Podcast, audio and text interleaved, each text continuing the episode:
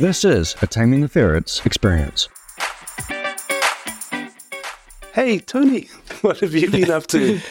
Hey, Emil. Hey, look, this week um, I went to a an event, actually, it was a Tauranga Property Investors Association event, and they had a guest Okay. speaker. And it was interesting because the speaker came in from an investigations perspective um, around tenants. Like and a what- private eye? Yeah, like a private investigator. Um, What?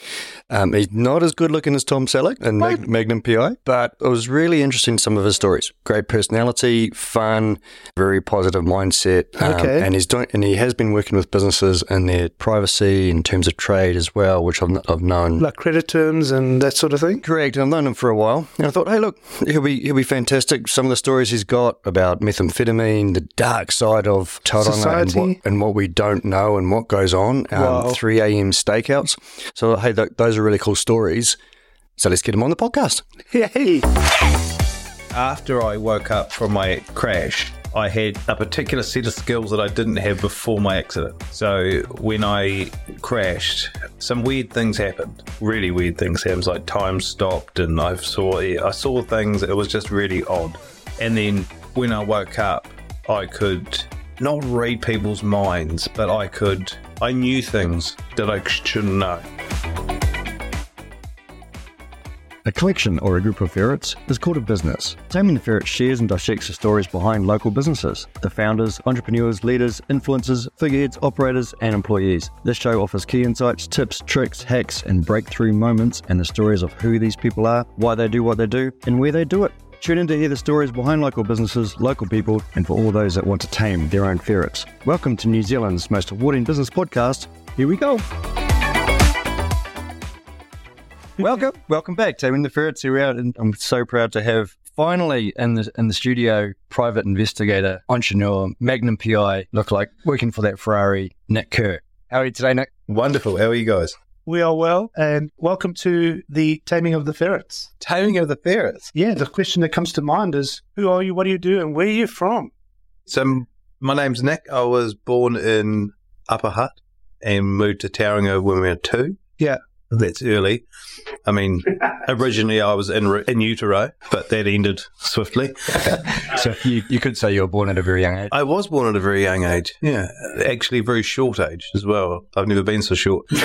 so yeah, and then my professional career I started off selling, working in retail while I was studying commercial law and marketing at the Wellington Technical Institute, and I was going to go on and do a LLB to do my law law degree, and I got headhunted by an electronics company um, when I was about 22 to go and run some of their sales for them. And then, yeah, didn't get to finish my law degree. Ended up in Tauranga when I was probably 20, 2007, so I was 26, and was running an area for a debt collection company. It's a big jump Yes. Going from student, legal student to debt collecting. Yes, well, I mean, I was working for a large electronics company doing corporate sales and negotiation and high security type stuff, some stuff with the military, some other government departments, all under NDAs. Yeah, so then I, um, my son was two, and we decided to move back to Tauranga to be closer to my parents, and offered a job to to run an area for the collection company. And then in 2015, I crashed my motorbike and couldn't walk for two years. And I had a lot of time in hospital to think about what I wanted to do. Oops. So I wanted a job that was exciting, that I could use my skills of ferreting around and finding out things. Yeah, just I never wanted to have to feel like I was working ever again. So I designed my perfect job. And what is your perfect job? Being, oh, I don't want to sound idealistic, but the ideal job is one that is satisfying for both you and your client. So you achieve a goal, something that you can do that others can't find very easy to do, that's well paid and will always be in need. So I thought either everyone starts becoming really honest and not lying to each other and not cheating each other and not stealing from each other, or there'll be a really market for a good investigation company that does things ethically. So, th- what is the name of your business? International Private Investigations. It's under the IPI Group. So we've got four divisions of IPI Group. And what are they? What are the four divisions cover? So you've got IPI Investigations, which does fraud investigations, sort of up to the SFO level, sort of anything under sort of 1.6 million. That's whether it be document fraud, finance fraud, benefit fraud. We're not really that into because the uh, MSD has their own investigators. But basically, anything that has to do with one person's dishonesty that costs another person money. Uh, the one thing we don't touch is infidelity. because it's gross. Because no one's ever happy. Either they think something's going on and it is, they're not happy. They think something's going on and it isn't, and they're not happy. Or they just don't believe that you're any good because you haven't found it. Or three, there is something going on, you find it, and then people don't do anything. So they just stay in the situation they were in before, they just know more. And then no one wants to pay. So you're saying that's not a um, an area that you're staying away from? Is Yeah. it because from experience that you have done it or just Yeah, it's pretty gross. Especially now with the methamphetamine epidemic, the people are, uh, in our experience, more promiscuous, less moral, and more paranoid all at the same time. So, yeah, people think someone's cheating on them. It could be an absolute. I mean, most of the time when you think someone's cheating on you, they are. And there's a few simple ways to figure out whether they are or not really. But yeah, it's just a thing that we chose not to be. And, and also the stuff that we don't go near is um, anything to do with kids other than finding them. If the police can't find them, we can do that. But anything to do with the exploitation of children as a father, we I can't. I can't deal with that kind of thing, and I, I don't want to be anywhere near evidence or anything like that of that nature because, yeah, So it kind of brings me on to one of your first jobs around you're talking about finding kids and saving kids and all that kind Yeah. of stuff. Tell us about one of your first jobs and meth kid and Greta. Oh, yes. Yeah. So this was in the early days, really early days of our company. I was approached by a lady and she said that her, I think her niece had gone missing with her child who she had a, she wasn't legally allowed to be in the company of this child because of her various addictions and, and whatnot. And she went missing with this child and, and the police were looking for them, I think about six months trying to find them. So um, she rang us and said, "How much would it cost you to find this child?" We had no idea because we'd never done it before. But I gave her a price which was about a quarter of what we charge now, and she said, "Okay, let me know when you found the child." So we just did some investigations and followed the logical steps. And about four hours later, we found the child in a Greerton hotel. Oh, not hotel, that's very generous. An accommodation facility in An, establishment. an establishment and just so we called her and said we uh, found the child and she contacted the police and just as as we were watching the place as the police went in her drug dealer arrived with a sack full of drugs to enjoy in the company of a, a toddler while allegedly she was also selling other commodities personal commodities services. and yeah as the police walked in they found a man with a large sack of drugs a, a toddler who had to actually be taken to hospital and decontaminated because the child had been on um, effectively been on meth since the day they were born Well, okay. So I, I can see that this could get really deep really quickly. the, this podcast. Um, and, and already you've piloted a few things. So you've tamed a lot of ferrets, including those in, in our community and the underbelly of, of what actually is here. So let's go. We'll come to those sobering stories, but there's got obviously there's some successes there. Child was saved, absolutely you know, which is great. And we talked about the infidelity. You talked about the, the child saving. That was your first job Mhm. as an investigation, and you went. You didn't finish law degree nope and you're kind of on the other side of the law, actually almost helping police sometimes doing some of the stuff that the police can't do. You- assist them. It's just the fact that like, I know a lot of people in the police and they're very under resourced for what they do. It's a pretty thankless job. That's why we have ex police try and work for us all the time. They call us, hey, you do a similar work, but you get paid, but you know, you pay your agents three times more than we earn. Can you come and yeah, we can work for you? But and often it's no because they're trained in a certain way that I don't know, sort of blocks you off from the opportunities, like you, or your, your intuition, you're sort of taught out of it, if you know what I mean. Like they're made to follow certain things, which is all good for certain types of investigation. But when you're dealing with people that don't think like you would normally think, people that are on certain things or have experienced certain things in life or part of a certain group, you have to understand that group to be able to understand those people, therefore to find where they are and to anticipate what they're doing. Yeah, so that's So within, within within the investigation role, obviously there's a lot of stuff that happens in the background, a lot of research, analysing what's going on, a little observation from afar. yeah. I'm assuming that you've got some investigation. You know, there'll be some 3 a.m., 4 a.m., some late nights that you guys do, or Not as many as you'd think. right? Okay, Yeah. So because we're a licensed repossession company and investigation company, there's hours that we're allowed to work. So for any sort of repossessions, we're allowed to be a, work from 6 a.m. to 9 p.m. Anything after that is just theft. So, or anything after that or before that is theft. So there's very strict license conditions that you have to adhere to. Um, we've done a couple of 3 a.m., 4 a.m. stakeouts, but that's only to see where assets are. Often people won't be up at 3 or 4 a.m., but there's certain parts of community that are very much up at 3 or 4 a.m. And yeah, it can be very difficult to track people down, but usually at that time of night or the morning, people are where they're going to be. So they're at, at their house or at some sort of accommodation or. So when it comes to ER, seems quite glamorous because of the way it's been portrayed in the movies. The reality is that for the most part, you sitting in the car, Yep. Talking, and watching. talking nonsense. In my case, it- it's my best friend and my business partner. So, so we we, like, we just spend hours talking stuff. But it's also about being very aware of things around you and also not being conspicuous. So, like our vehicles are unmarked. We've got other vehicles that we use, like camper vans and really common cars. So none of them are outfitted with anything particular, rather than sort of maybe some portable cameras and bug finders and heat-seeking thermal imaging cameras. But like the cars themselves aren't fitted out with anything in particular. Do you have a selection of cars? Yeah. What cars do you I've got have? four myself, that company's got another two. And what are they? Oh, I can't tell you all of them because some of them are.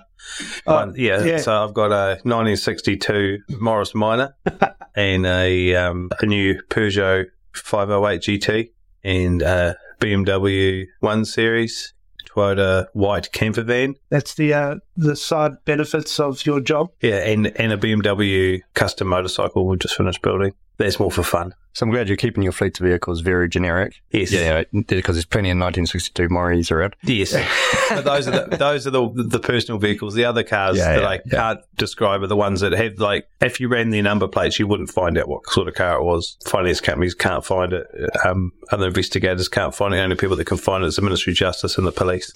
So when you were setting up the investigation company, so as you mentioned, you fell into the investigations game. Yep. I guess, and then decided, hey, uh, you know, going back to your motorcycle accident, massive life changing event, lying on your back for a long time, recovering from that accident, and then just thinking about what you're going to do, how you're going to do your perfect job. Yeah. How did you go about starting that? Because obviously it's not just you as your best mate. You Yeah. know, you got your business partner and you're thinking, man, I need to understand people. I need to understand psychology. I need to understand analytics. How did you, A, go from this is what I want to do to this is what I've done and how to do it's it? actually kind of weird, and I don't talk about it all that often. But after I woke up from my crash, I had. I was going to say like Spider Man or something, but I had a particular set of skills that I didn't have before my accident. Right. So when I crashed, I don't. I some weird things happened. Really weird things happened. Like time stopped, and I saw I saw things. It was just really odd. And then when I woke up, I could not read people's minds, but I could. I knew things that I shouldn't know. More intuitive. Way more intuitive, probably a hundred times more intuitive. But also, I lost all fear. So we, Coming that close to death. Yeah, Uh, absolutely. almost seen the other side. I going, saw okay. the other side. So yeah, it, it was just so all of a sudden I'd woken up and I just felt really different, and I just I don't know. I went from being quite a fearful person who wouldn't want to have conflict or anything like that. I would sort of, um, Yeah, the, the microphone's looking at you really funny. yeah, yeah. Um, so it, and it was really odd. I just woke up feeling very sore, and just I don't know, like someone would walk into the room and I'd answer a question that they didn't ask. And I'd, they'd say, Why did you say that? And I said, Oh, because you asked me. And They said, I didn't say it out loud. And I was like, Well, that's weird. So, and yeah, I, I- I just had no fear. Like six months after starting the company, I was asked to go and repossess a caravan from a murder scene. And I just, I was like, okay, all good. And I only had one leg. I was on like a, like a, um, a peg leg thing. I don't know if you ever saw it, but it was like, like a peg leg. And I rocked up to this active scene, apparently. And I said, Oh, I'm here to get the caravan. And the guy said, You don't know whose house this is, do you? I was like, Well, I don't really care whose house it is. I'm just coming to get the caravan. And he said, It's this person's name. And I ran the person's name and I was like, Oh, okay. Fair enough. Just w- walked in and then You're still there to get the caravan. Exactly. I just said, I'm here to get the caravan. The guy's like, what's wrong with you? And I'm like, nothing. I've got a broken leg.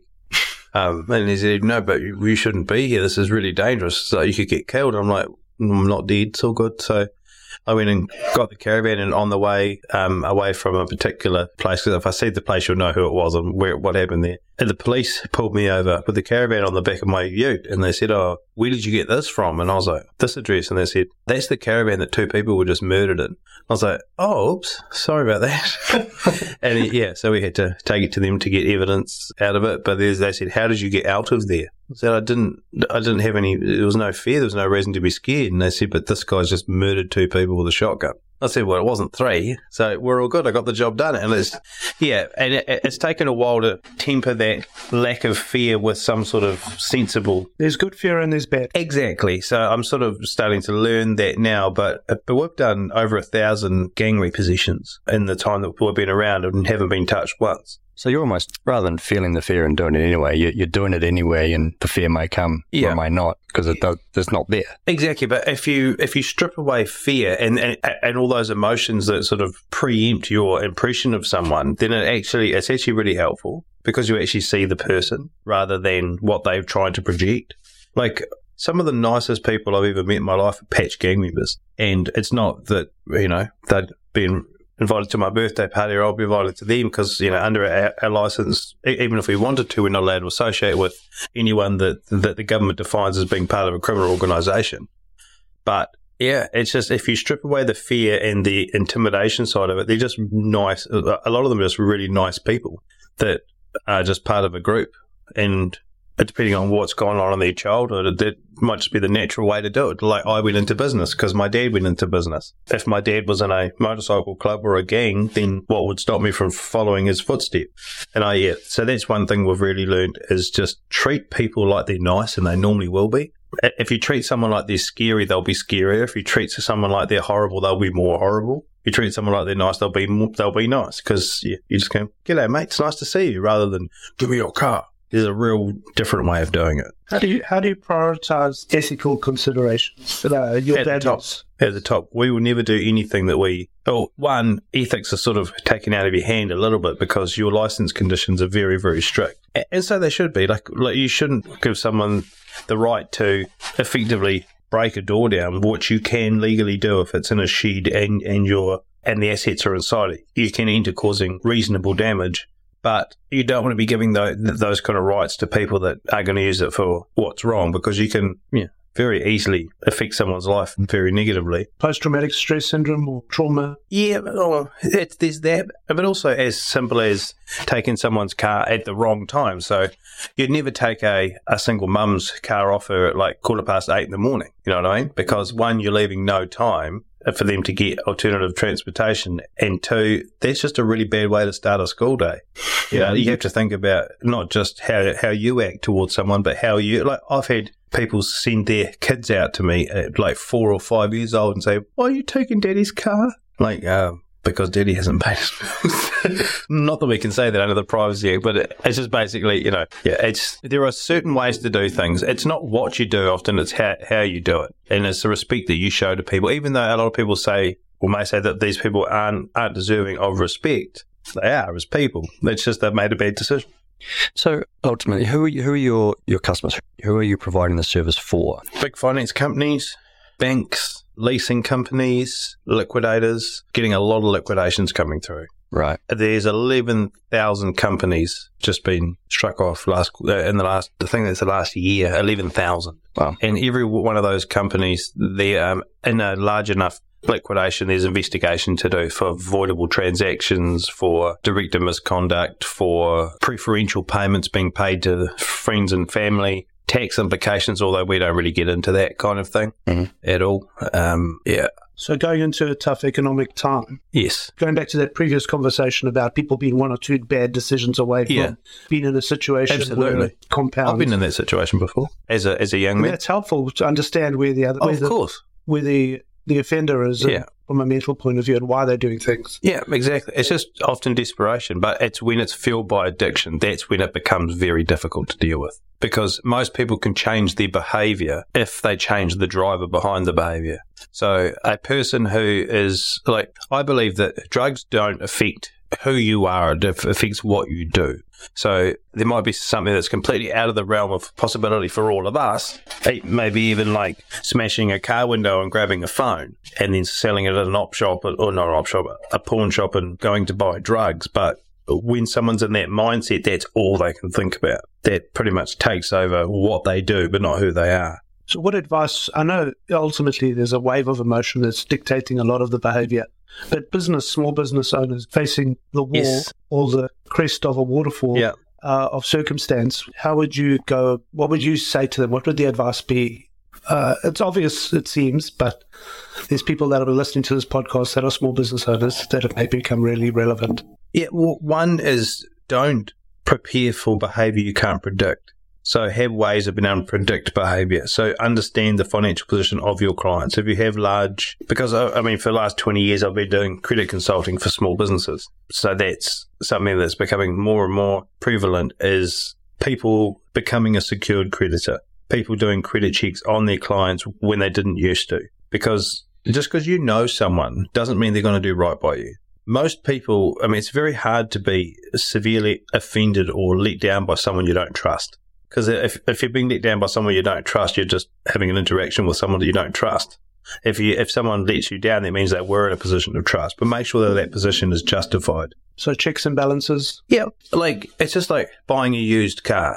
The other day, we had to go to a local town and relieve a young lady of a twenty-seven thousand dollar ute. Now she'd saved up her whole life to buy this ute. Pretty much was all of her savings, but the person that she sold it to owed a lot of money on it and was quite dishonest in the way that he dealt with her. And then he moved overseas. So if she'd done a seventeen dollar Carjam on that car before she bought it, she never would have bought it. And she would have saved Carjam.com. carjam.co.nz. Yeah, it's like seventeen dollars, and it just yeah, I don't know why you wouldn't. It's Facebook marketplaces where most of the cars that we have to go and that our our repossession division has to go and repossess is Facebook marketplace cars. If you see a ten thousand dollar car on Facebook for five thousand dollars, it probably owes seven to someone else. You know, and you got no legal comeback on finance company on the car. You can't keep the car no matter what unless you pay for it again. Those are interesting points. And obviously, there's the finance companies that are engaging you to, to, Yeah. to re- rebate those back or to release them from their current place of or the location. So, how did you get those clients? Was it just word of mouth? Was it reputation? Was it the Yeah, it just was- just the I've got no fear. I'll go get your stuff back.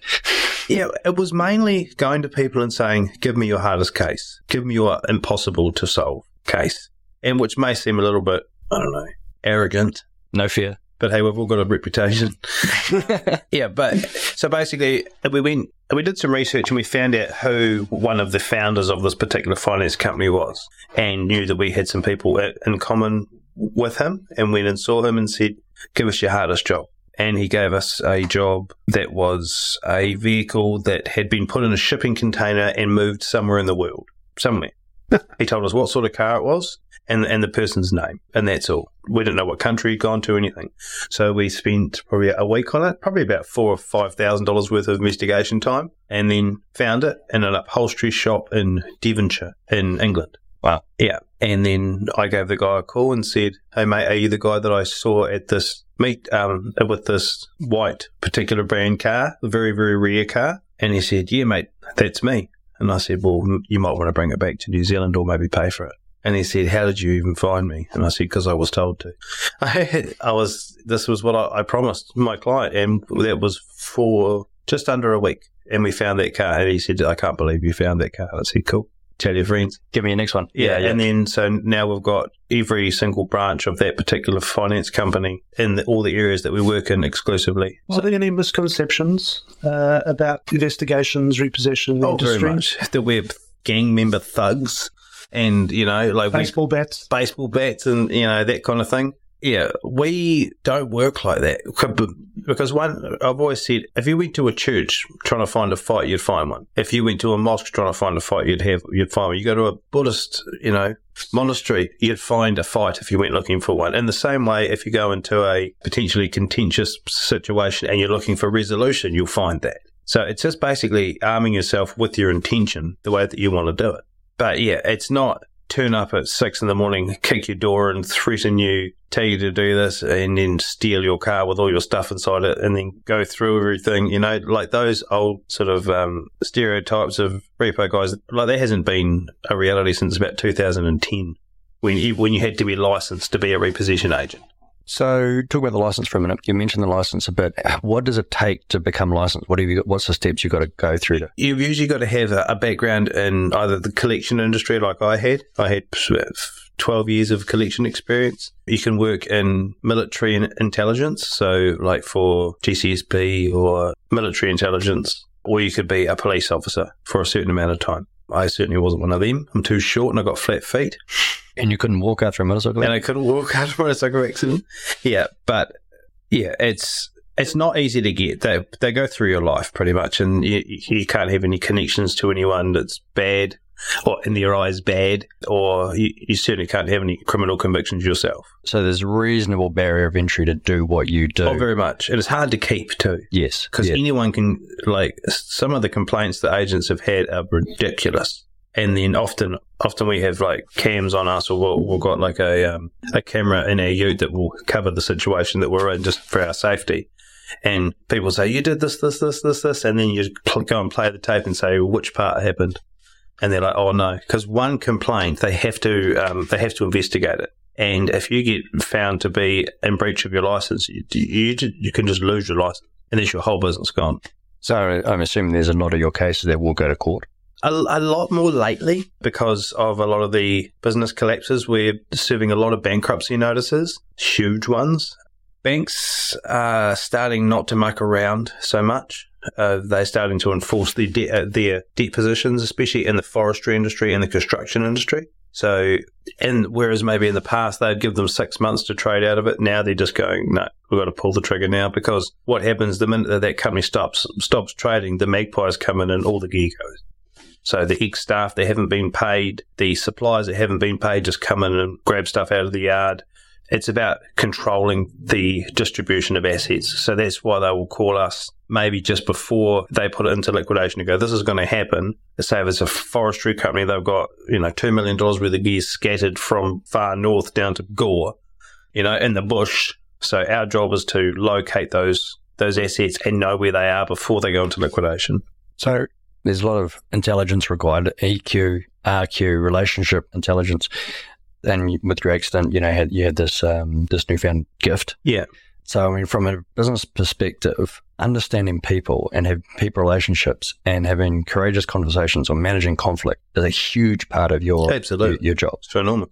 Ethics and conflict resolution and resolving that conflict before there's conflict. Yeah. You know, so I guess what you were saying before around go into the situation looking for a solution rather than a fight. Yeah. Which we can, I mean, all, all, most businesses can, can do that. Staff, yeah, employees, everything. Just having that right mindset. They're very, very interesting. I could go, we go real deep. Yeah. And psychology. In our experience, when it comes to crucial conversational, courageous conversations, it starts with two things mutual purpose, mutual respect. If you respect them and they appreciate you respect them, and ultimately you want to get a solution, ultimately you've got a, something that can de escalate. Yes, absolutely. And if you come with that attitude, there's a great way to progress Yeah, exactly. and get a win win. And everyone's got a humanizing aspect to them, There's- or there'll be something that you can connect with people on. So with me, it's either cars, kids, because I've got four kids myself. You know, like um, I can understand things from a parent's perspective. I can understand things from, from a person who's had ill health, who's had, you know, who's been in an accident. You can, as long as you can find some empathy with someone to connect with them, then you're much more likely Common ground. Put, Yeah, yourself, like put yourself in their shoes. if you're wearing a hat and you put your hat up, like just up on an angle, that makes about a 20% difference. Positive. Yeah, because I can, I can see your face more. If you come to the door smiling, say, G'day, mate, nice to see you. Rather than, hello, this is my name, here is what I'm here for. You set the tone of what you want the interaction to be. Like if you turn up and go, you bloody useless weasel, where's your bloomin' car, you know, you rotter, or other such language. Um, You're keeping it clean. I'm impressed with. oh, thanks very much. It's a kid's show. Yeah. So, but if you turn up, but it's all about not carrying your energy from one job to the next. Like we might have one job where a person who knows a convicted sex offender, and you know how us as dads feel about people that Molest children. are predators to kids. You know, there's nothing, you know, there's nothing worse. So you just, you sort of had to blind yourself from that and deal with that situation, and then go into the new situation, but just don't take any of that with you. You're reframing a lot of the situations you could be in, and that's obviously going to help with your mental health. Yes. You know, because I can imagine if you go into this um, world and that you're constantly in conflict, constantly what's going to happen here, what's the and and forget about the fear, just that well, look at this situation, depressing, depressing, depressing, and you could have massive, you know, that will ha- obviously have an effect on you and, and, and your guys Yeah. doing some of the investigations and repo work. So you're maintaining a positive mental mindset to keep that positive mental mindset. So, Yeah. so you- you're putting things in context of, okay, how can I go in this situation? What is it going to look like? And you have time to do that and look at look at things before you knock on that door Yes. you know, and I guess from a company perspective or a business perspective, it's you know, putting those that people first and putting yourself in their shoes, Oh, of course. you know, to understand, okay, what if I was in that situation, what would I do? How would I react? Okay, cool, that's and then reimagining that rather than why aren't they just doing their job? They should just be doing their job. But also, it's about being realistic about risk. So there's an area in the Bay of Plenty that we don't go to anymore on the east side of the Bay of Plenty. Sure, there's, there's lots of lovely people that, that live there, but unfortunately, there's two police officers and about a hundred patch gang members in this particular town. And we went to take one car off one guy. He started to pull the engine apart. On the ground, we said, mate, you need to not do that because, you know, this engine's part of the car. And he goes, all right, cool. Get the cops. So we had to. We very, very seldom do we call the cops. Probably one out of every 300 jobs that we do, do we get the police involved.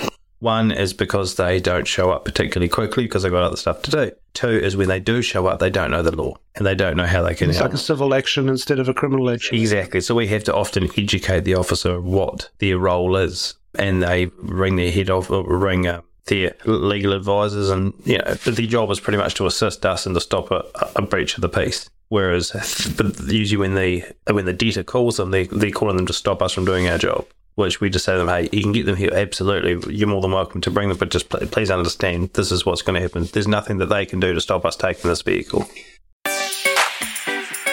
Hey, you're halfway through the current podcast that you listen to. Hope you're enjoying the show.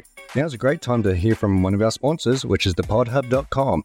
Unlock your podcast potential with our all in one podcast service. Welcome to the future of podcasting. At thepodhub.com, we offer an all in one podcast service that caters to your every need. Whether you're a DIY enthusiast, prefer a collaborative approach, or want us to take care of everything for you, we've got you covered. Do it yourself, unleash your creativity, or do it together, collaborate and amplify, or done for you, professional excellence simplified.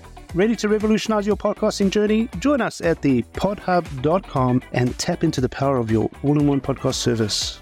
Sounds great. Now back to the regular scheduled program.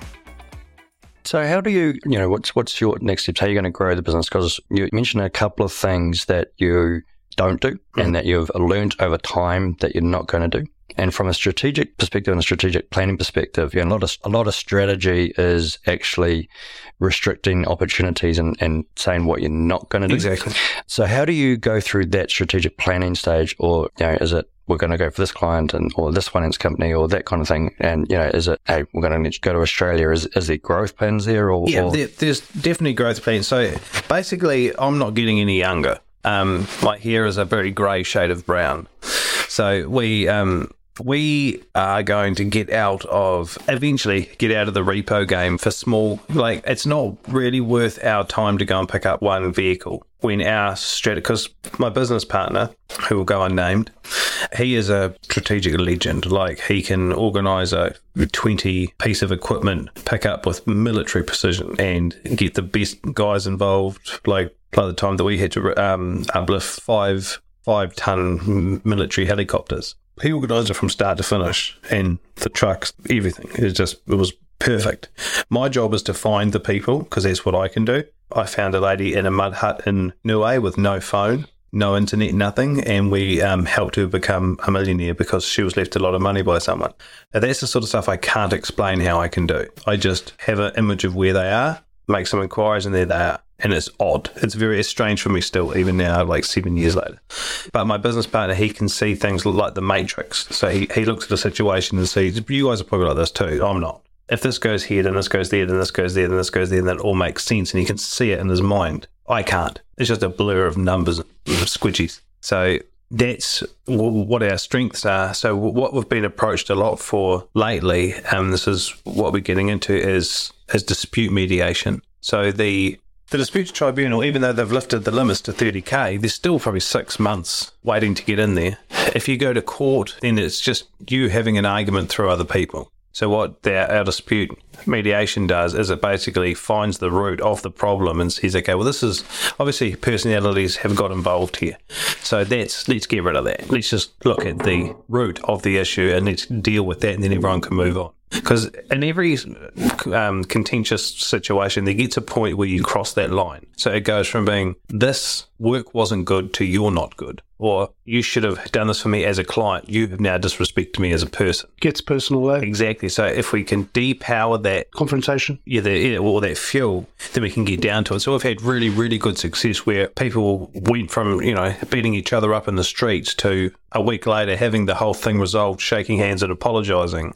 No courts, no tribunals, just people sitting down going, let's pare this back to what it actually is. So, what does the future look like for investigations and repossession Well, for as an I- industry? for IPI Group, which is our business, um, we are getting more into the professional services. So one really big thing is house cancellations. So people signing up to build a house or signing up to buy a house. Thinking that they're easily able to get finance, not being able to get finance, and then it falling over. So that can cost a homeowner uh, or, or a seller hundreds of thousands of dollars. So they would ask us to go and have a talk to the person and say, I understand that you are disputing this, but this is the situation. Let's find a way of being able to move forward. So it's it's not really debt collection or debt recovery. It's dispute mediation. It's dispute mediation without without the use of a mediator. Or I guess that's yes, where you guys come in. I guess. Exactly. Yeah. And so we're just people that are standing in between people. Yeah. Yeah. and often it's just about empowering and saying to them, well, actually, this person has a really good point. You said this was going to happen. It didn't happen. Let's maybe look at capitulating uh, a little bit on this because it's not fair. Because what our, our our overarching ethos of our company is what's right's right, what's wrong's wrong.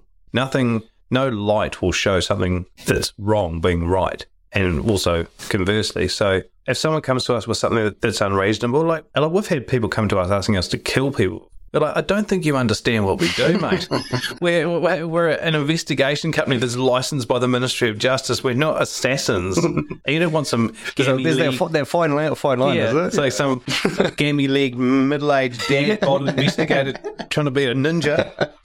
So, how, ca- what's what I guess, um, and, and, we're coming to the end. Uh, Nick. I mean, there's there's plenty of stories that I know that you we can deep dive down into. Um, so, what's the best way for businesses and people to protect themselves?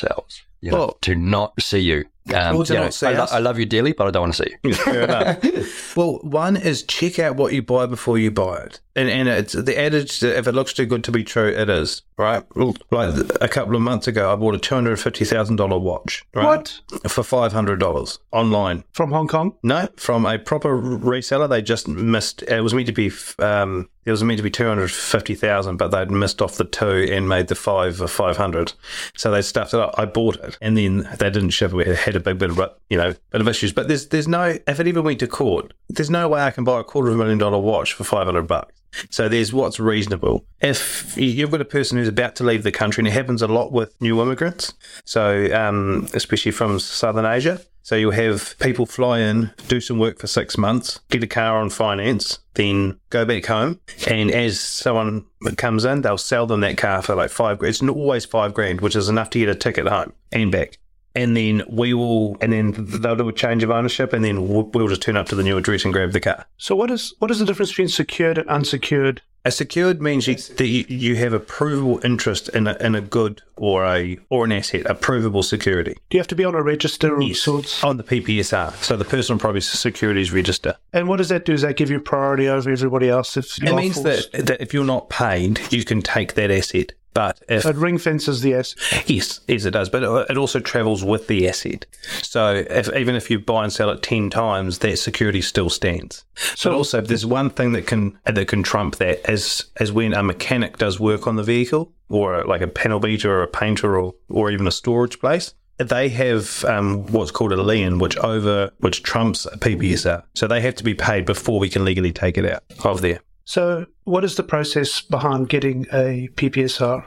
you get them to sign some terms of trade that it, or um, a contract that has a personal property securities act clause in it and then you register it um, on on the MSD website for twenty five dollars. It lasts for five Wow. years. So, and that can be, uh, and I've seen people lose over a million dollars because they didn't spend twenty five dollars to become a secured credit. So, if anyone wants to Google about the importance of that, just look up voidable transactions in New Zealand. And that will show you that even if you are paid and you've spent the money, if it's a avoidable transaction, you could have to pay it back to a liquidator who's representing the person that you paid it to already, which is not a great feeling. No. Lastly, I just got a question here that I mean, it's been in the back of my mind since some earlier conversations you've had.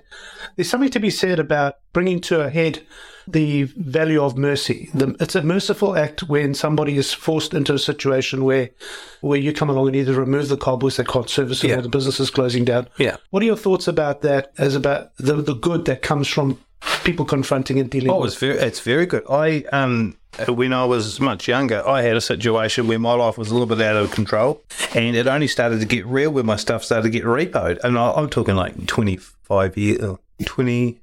Man, I'm old. At least 20 years ago, you know, I had my couch repoed by a guy that I'm now in competition with, uh, who who runs another company, and he reminded me about it on the job. He goes, "Remember when I repoed your couch?" And I said, "Yeah, that was one of the best days of my life." So why is that? I said because that's when I realised that thing was starting to get bad, and then I changed. You know, I had a really, I had a credit score that was like minus two hundred, and now it's like eight hundred because I re- I realised that you know these things have have consequences. But there's light at the end of the tunnel. Absolutely. But you will never overcome an obstacle while it's still standing in front of you. You know, you have to find a way of it either being taken away. And also, kids these days, I call anyone under 25 kids. You guys probably do too, because they're all old. But, like, we've had to bankrupt an 18 year old before Wow. over a $20,000 phone bill. Mm. That's ridiculous. 18. They were credit active for nine months when we had to serve bankruptcy notice. But that's merciful because in three years' time they can their life's back to normal. It is, but it's also Three years. sorry. It's also stress will kill you much faster than not having a car. Why? You know, like if you've got a car that you're paying four hundred dollars a week for, and I've seen this, like people earning five hundred dollars a week, they're paying four hundred bucks a week on a thirty thousand dollar Mercedes or BMW. What's the difference? Like you're a student or, or you're starting out in work. We all had the um, not crap cars, affordable cars. You know, like my Ford Escort panel van or my Mark Three Cortina, or you know, like Dangerous. and it's like back in those days, when I was younger, you worked up to things.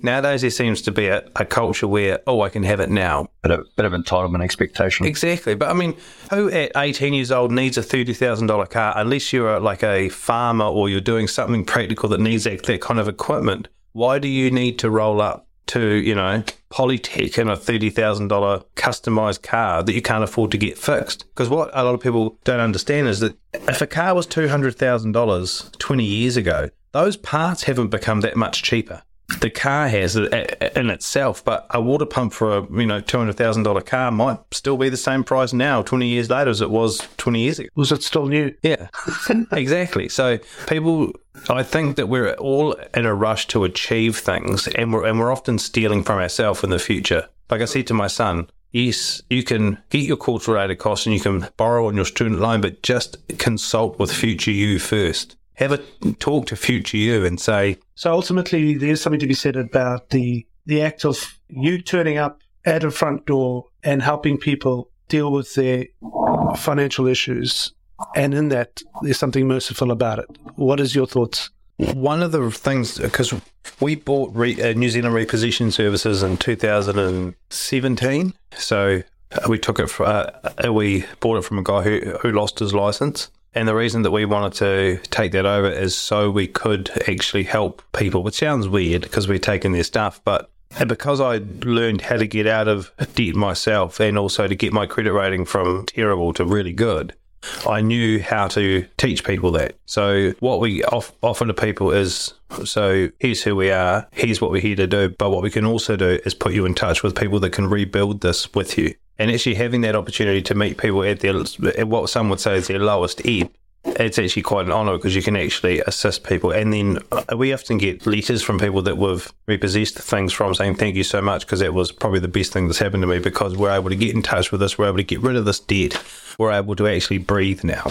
Oh, Because uh, people often don't think about the accumulative effect of stress. So if you deal with a little bit of stress and you sort of get it normalizes, and then you something else happens, and then you get a bit more stress and you normalize it. So you end up after months of just living at this high level of stress that you feel is normal, but it's not. It's just ultra heightened. So you always be more sensitive if someone says something or cuts you off in traffic. It just brings your life down. But then when you unburden yourself from those things, you're a lot more free. So there's light at the end of the tunnel. Oh, without a doubt. Like if you look at all, all the top millionaires and billionaires in the world, most of them have been bankrupt at one point. Wow. It's because they learn the lessons, but usually they're only bankrupt once, maybe twice. No, don't make the same mistakes twice. Exactly. Excellent. Now, that's Like- the perfect. Sorry, do you want to comment on that? I was going to say that you only usually fall into the same hole once, and then you know where to look for it. So, Nick, so from your daily routine, I guess, have you developed any habits for you to get through your day, knowing what's going on? So, have you got any particular, you know, you talked about the billionaires only get bankruptcy once, and, you know, and there's all the talk about, oh, the billionaire habits, blah, blah, blah. Yeah. So, do you have any particular things or tips or tricks for you to function on a on a daily basis? Yeah, it's mindset and setting your intention, but also not letting imposter syndrome creep in. That's a big one for people that are successful, especially successful for an early age, because you don't know why you're good. You just know that you are. Like, um, and the, and the fact is that if someone gave me a name on a piece of paper, I'd be able to find that person. I know I can find them. I don't think I can find them. I know I can. I've done it thousands of times. Uh, But it's still easy to go, oh, and what if it doesn't work this time? What if I was just lucky the other 3,999 times? And you think, well, actually, that really can't be real because if you're able to do something and repeat it, then it's real. Then it comes from a place of skill or actual real ability.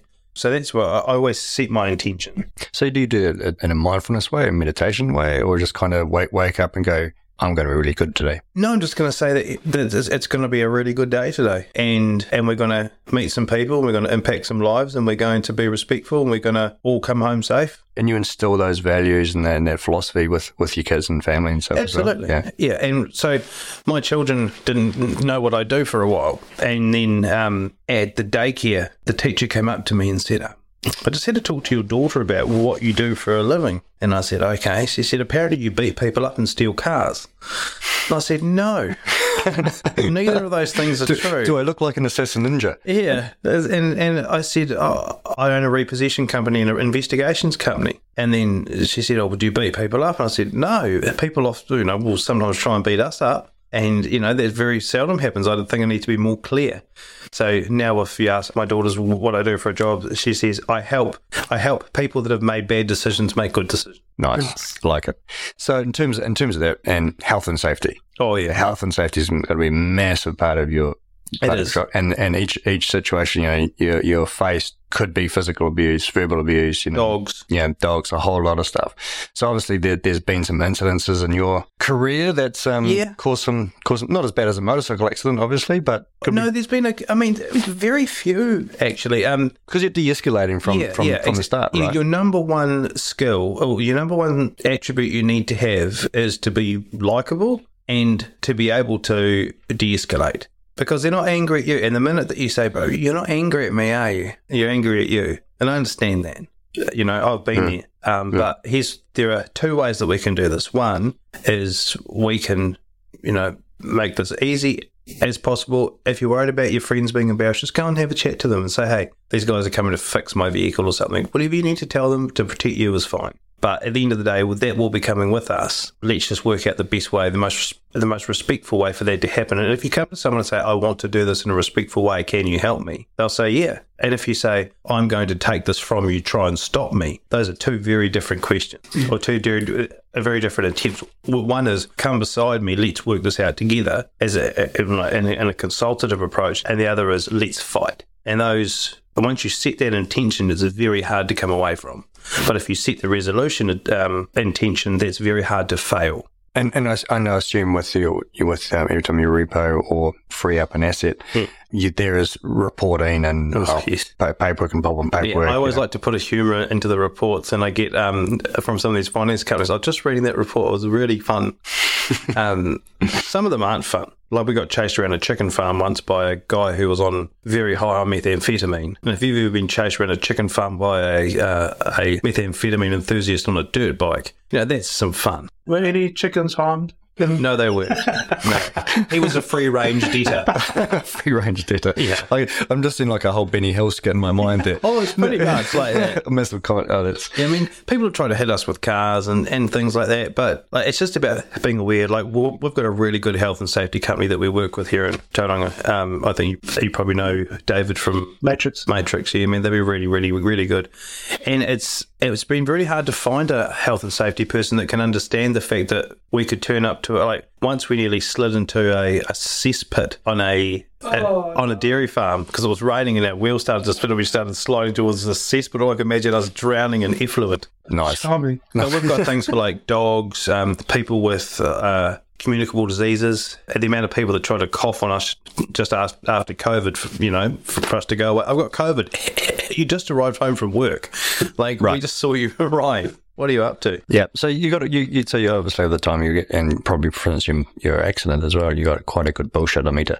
Oh, very much so. And Yeah. there's just no point. Yeah. Like you Yeah. just say to someone now, just before we get talking, because I've read the notes and I can see that often what you say is going to happen doesn't happen. I'm not saying that you're dishonest. You might just be forgetful. So just so you don't forget, just realise this: me and my business partner are human lie detectors. You will not be able to lie to us, and that's cool because I don't think you're going to. That is a superpower. Yeah, oh, it is, but it also makes conversation, especially when I was single a couple of years ago. You go out on a date with someone, you're just like, well, within a minute, you're like, yeah, nah. like nothing you've told me is true, Yeah. whatsoever. And yeah, so I would like to Yeah, you're, make your future available to you. nice. You'll be a pain in the ass to date. Yeah. So it's a good thing we don't. So luckily, luckily, my um, partner she is has a back a background in education and neuroscience. Ah, okay. So one, she's intensely honest, and two, yeah, very, very, very intelligent. So it's really good. You can run, but you can't hide. Exactly. So when you when you go into into some of these different properties, you must see some interesting Oh. things. Mhm. So just just before we wrap up, give us one example of some of the craziest stuff that that's out there in properties that we shouldn't go to, or what, what you know, if there's some red rooms and torture chambers. Or, Oh yeah, yeah. Um, oh, there's there was one that's near the Kaimais um, that we we had to do an accompaniment for a lawyer who was a, um, a representative of a trust to see this property, and we turned in there, and there was booby traps, like severe booby traps with like knives taped on the end of sticks on springs. There was trip wires. When we went into the house, there was a pair of shoes that were riveted to a piece of steel on top of a triangular platform that had a vice on the top, exactly where the legs that were attached to the shoes would intersect or would join. right. Yeah, covered, there was blood everywhere. Bulletproof vest, blood stains everywhere. That was a lawyer. No, no, this was a person who had taken over a trust property, and there were underground rooms. There was a soundproof cellar that it looked like it had chocolate sauce all over it. It was revolting. The smell it just felt evil. Like there's, you don't often feel it, but sometimes you go to a place you just think bad things have happened here. So how did so how did again? So you you've seen those. You wouldn't say so. Do you do you kind of close them off? Go okay, that's how they live. That's cool. That's theirs. You don't dwell on it. You don't. no, don't of, don't you dwell know, on it really because I mean, the hard thing is the neglected kids. Yeah. So to see like a, a one or two year old being you know running around in a house with a nappy full of poo with you know a f- literally a foot deep of soiled nappies in a house that they're actively selling methamphetamine out of. And then you take the car, and then she hops in in her car with no warrant, no rego, three wheels that look attached, and one that's a bit ropey, with a two-year-old on her lap, methed out of her head driving. So that's one of the rare instances that we did call authorities. We called OT. uh, OT and we called the police because you can't. That, that's if we if we were to leave that. Not that I, I knew. Not that I can even tell you that anything happened from that. But if we walked away and that child died, you know, because nothing in that situation was okay. You know, often I mean, it's always best to keep a family together, but not if someone's actions are going to kill you. Wow. Well, Nick, this has been a roller coaster ride of emotion. This podcast. Uh, we've gone the highs and the lows. We've seen a bit of light at the end of the tunnel, but we've unfortunately finished on a, a bad note there with that tragic story of circumstance. What happens now is Well, first of all, um, how do people get hold of you? How do people get They can notify you? call 0800 HELP IPI, which is IPI Group's phone number, and or visit www.nzipi.com or nzrepo.co.nz. But um, we are getting rid of the NZ repossessions brand and we're putting it all under IPI Group because it's just growing so much uh, so Yep. fast. Yep. Um, can I just tell you one thing before we go? Absolutely. So this is one story I, I was thinking about. Um, I'm actually going to do a report for the FMA on this. So we were called by an accountant, Chrissy. You know Chrissy, eh? really lovely lady. So she gave us a call and said um, she had a client who had invested $1.3 million with a friend of theirs who was an investment advisor. I was like, oh, okay, no, this sounds all right already. So I went and met with this lovely couple. He was 80, she was 79. She had advanced dementia. And um, they were really, really worried because they'd um, invested this money with their trusted friend of 20 years. So I did some research and said, this guy is not an investment advisor. He's never been an investment advisor. He's an insurance advisor Different license for financial very, very management authorities. And that he had invested this money and was meant to be giving them a 5% return. We, whatever methods we legally used, we were able to find out that he had not invested a cent unless, uh, except in his own house. So he'd purchased himself a house, freehold. So we went to see him and we said to him, Jeff, let's say his name was Jeff, is this your wife, Margaret? And he said, yes. I said, you've got five minutes to tell Margaret how you bought this house. He said, I paid cash for it. And I said, whose cash did you pay with it, Jeff? He said, oh, well, actually, it was my friend's cash. And I said, did you tell them where it was invested? He said, no, but I've been paying, paying them the return. I said, no, you haven't. Um, so he ended up deciding to volunteer his house back to them. So he actually gave him the house. His, his house was sold and we ended up getting back 1.15 million for them his lawyer tried two years to get him to pay back a cent, didn't pay, pay back a cent. It took us seven days. Wow. And we got back 1.15 million. And then I got a call the other day that this guy um, has just been put away for two years for financial abuse and misappropriation of funds and fraudulent use of a document. And apparently he's done it to 10 other people. Wow. So yeah, that's it's really good when there's a person who has outsmarted everyone and is actually being a predator to vulnerable people. When you can put someone like that in a place where they can't do that kind of thing, that's satisfying. So I mean, even probably equal with the toddler from the meth motel, that would be our best ever result. Not only because it's something that was impossible to do, but because it made a tangible difference to someone's life, like the end of someone's life. Those last 10 years when you get to spend with your family, especially if you're not well, that's very, very important. He doesn't have the right to steal that from. And yeah, so that was that, that is probably my most proud thing that we've ever done. That's all. And that's where you want to get more and more into Exactly. for that, that, that Yeah. massive positive impact. I don't really want to be going around dairy farms at 6 a.m. in the morning standing in cow poo to take back a Hilux that's worth about $1,500. Yes, that's a valuable service, and I'm sure whoever does it after we finish will enjoy it. But what I'd rather be doing is actually dealing with bullies, dealing with fraudsters, and dealing with people who think they're smart enough that they have a right to take from other people. Just because, like, if I came into your shop and I stole a chocolate bar, that's shoplifting and theft. That's a crime. Yet if I get, if I trick you into signing a document that gives me hundreds of thousands of dollars, you have to prove the intent that you intended to do that uh, for it to be a crime. Otherwise, it's just a breach of contract. Yeah. So it seems that theft and the consequences of theft is all relative to your intelligence and how crafty you are. And I don't think that's right. That doesn't make it right. It just makes it crafty. The pinnacle of that would be the subprime Wall Street brokers Oh, I love that movie.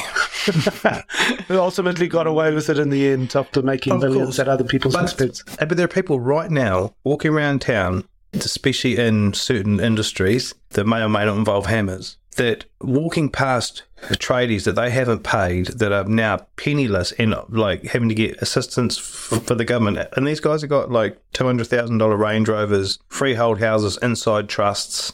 It just seems that White collar crime gets yeah, away with justice, or it's not even a crime. It's just the way you do business. And it seems that there is a real dichotomy between what happens when you're, oh, I hate to say lowly educated, but when you're not as well educated in how to get away with things than other people are. That doesn't mean you're any more honest. So I love it it when we bring justice to people that could never, that would never think it was available to them.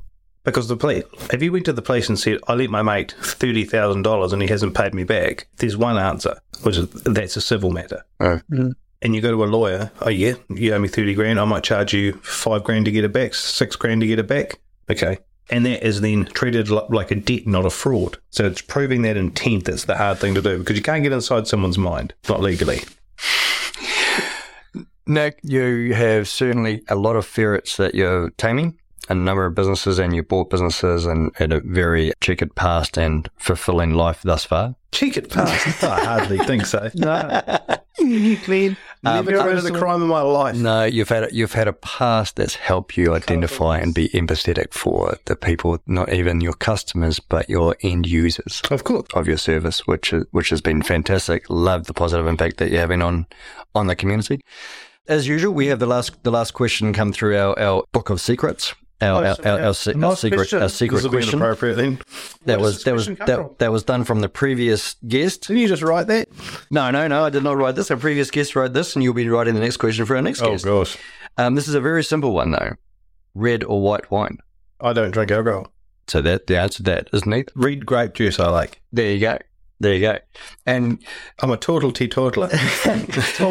and go and and which brings you on to that, those habits and good health lifestyles. Not drinking alcohol. Yeah, that's all. That's part of it, right? You're Oh, probably well, COVID, I think, turned us all either into ex-alcoholics or alcoholics. I mean, it was terrible. The only thing you could have have delivered to your house was alcohol. Hmm. You know, so yeah, I've been through a, a bit of a COVID thing. I, I nearly got fat again. So then I decided no, I just stopped drinking alcohol because I like my car a lot more than I like drinking. nice, nice. Emil, any questions from you? No, I think Oh. it's been Do you want to know a tip to see how if your spouse is cheating on you or not? not really, but tell us. Sure. Just to- For all, the, all the listeners out there, Yeah. they, they'll probably want to know what this tip No. is. Yeah. So basically, anyone that is being, uh, unless they've got a major big plan, you know, and they're very, very, very conniving, people will often be very secretive with their phones. They'll either, if they're on the desk, they'll have them upside down. So that if you ever want to just ask a simple question to your spouse, make sure that your phone's in your bedroom, away from them. And then just make sure they've got their phone and just say to them, Is it okay if I use your calculator on your phone? I just need to work something out and see what their reaction to that is. If it's, Oh, you give me the numbers and, and I'll put it in, they don't want you to have access to their phone. Uh, it's interesting because I, I asked my partner the other day, "Can I use your phone? Oh, can I? Can you unlock your phone? No, it's a work phone. You can't have access." What? Mm. What? Did, Oh, you're in trouble when you get back home. but but did you explain to him that it's that it's very important to be able to add up these things you need? To her, yeah. Oh, sorry. No, I don't judge. I'm, I'm That's very right. woke. So uh, no, what was it? Was it was just um, uh, I didn't even need to use the phone. I was just like, oh, can I use the phone? And she says it's a work phone. Because it's work phone. I got I gotta gotta keep it secured. It's- Yes. there's about three three different ways that with retina and thumbprint and everything. Yeah, I'll be looking into that one, mate. Jeez, thanks, Nick. Uh, thanks again, Nick, for coming. My Appreciate pleasure. your time. Uh, We've hopefully this has been an informative and insightful podcast for our listeners, and the people have learned something along the way. So thank you. Over from me. That's all from me. It's all from Nick. That's all from me. All from us. Thank you. Goodbye. See you next time. Like what you hear? Don't forget to follow us on social media at Taming the Ferrets and to give us a five stars on your favourite podcast provider. We're New Zealand's best kept secret, but don't be afraid to share us with the world. Want to do your own podcast? Have some stories to tell? Or want to be an industry leader? Want to have market exposure via podcasts and even sponsor a show? Connect with the people at thepodhub.com for your perfectly placed, presentable podcast.